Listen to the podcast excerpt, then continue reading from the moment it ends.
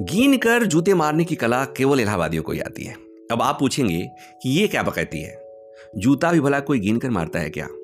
तो सुनिए एक इलाहाबादी किस्सा, जो मेरे एक वरिष्ठ ने मुझे सुनाया था। नमस्कार, मैं हूँ प्रभाकर मिश्रा। किस्से से पहले थोड़ा माहौल बनाते हैं, क्योंकि बिना माहौल के किस्से में उतना आनंद नहीं आता। थोड़ा इलाहाबादी मैं भी हूँ, इसलिए मैं भी थोड़ा थोड़ा माहौल बना लेता हूँ। आज के बारे में बहुत नहीं जानता, लेकिन यह किस्सा हमारे जमाने का है। जब यूनिवर्सिटी के सीनियर्स का बहुत सम्मान हुआ करता था। सीनियर्स की मौजूदगी में चाय, नाश्ते, ब्रेड, ऑमलेट का पैसा नहीं देना होता था। जूनियर का बिल देना सीनियर्स का धर्म होता था। और सीनियर चाहे जहाँ चले जाएँ, जितने बड़े पद पर चले जाएँ, उन पर जूनियर्स का यूनिवर्सिटी सिद्ध अधिकार होता था। अब शुरू होता है वो किस्सा। इलाहाबाद विश्वविद्यालय के तीन सहपाठी यूपीएससी के इंटरव्यू में असफल होकर चिंतित थे कि अब क्या किया जाए। उसी में से किसी ने सलाह दी कि चलो मीडिया में चलते हैं, क्योंकि इतनी पढ़ाई और ज्ञान केवल मीडिया में ही खप सकता है। बाकी जगह इसे कौन पूछेगा? मीडिया में जाने का आइडिया सबको जच गया, और तीनों ने दिल्ली जाने का फैसला किया। अब समस्या आई कि मीडिया में जाने के लिए संपर्क किससे करें? मदद कौन करेगा? तभी पता चला कि नोएडा में एक हिंदी चैनल में एक इलाहाबादी वरिष्ठ सीनियर पोजीशन पर विराजमान है। तीनों ने उनसे मिलने का फैसला किया। इलाहाबादी सीनियर हैं तो जूनियर्स का मदद करेंगे ही। तीनों मित्र नोएडा फ़िल्म सिटी में उनके दफ्तर पहुँचे। संदेशवाहक से सीनियर को संदेश भेजा गया कि इलाहाबाद से उस, उनके कुछ जानने वाले मिलना चाहते हैं। सीनियर सर ऑफ़िस से बाहर आए।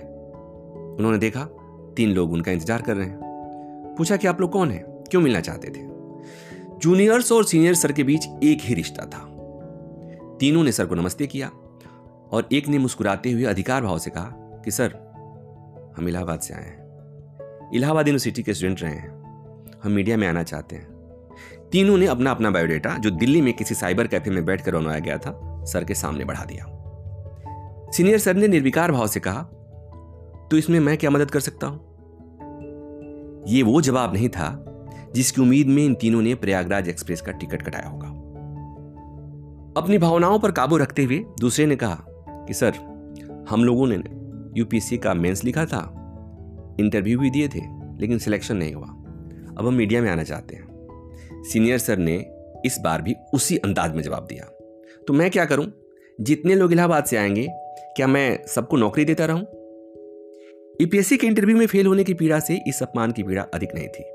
इसलिए इसे भी तीनों ने सहन कर लिया।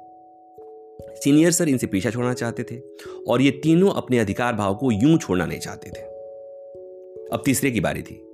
लेकिन सर, आप भी तो इलाहाबाद से हैं ना? हम आप ही से तो उम्मीद कर सकते हैं।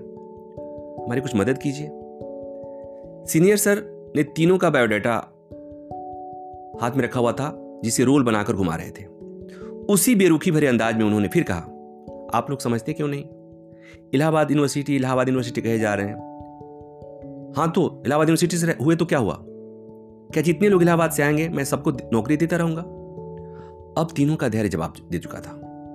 लेकिन लिहाज अब भी बाकी था। पहले वाले ने खुद की भावनाओं पर काबू रखते हुए कहा कि, सर, सुनिए, ये बायोडेटा हमारा हमको दीजिए। हम आपका बहुत बकवास सुन चुके अगर आप हमारे सीनियर नहीं होते ना तो यहीं आपको गिन कर पचास जूते मारते इसके बाद क्या हुआ, मेरे मित्र ने मुझे बताया था, लेकिन मैं भूल गया, क्योंकि मैं अभी भी गिनती कर रहा हूँ। एक, दो, तीन, चालीस, पचास। ये किस्सा आपको कैसा लगा?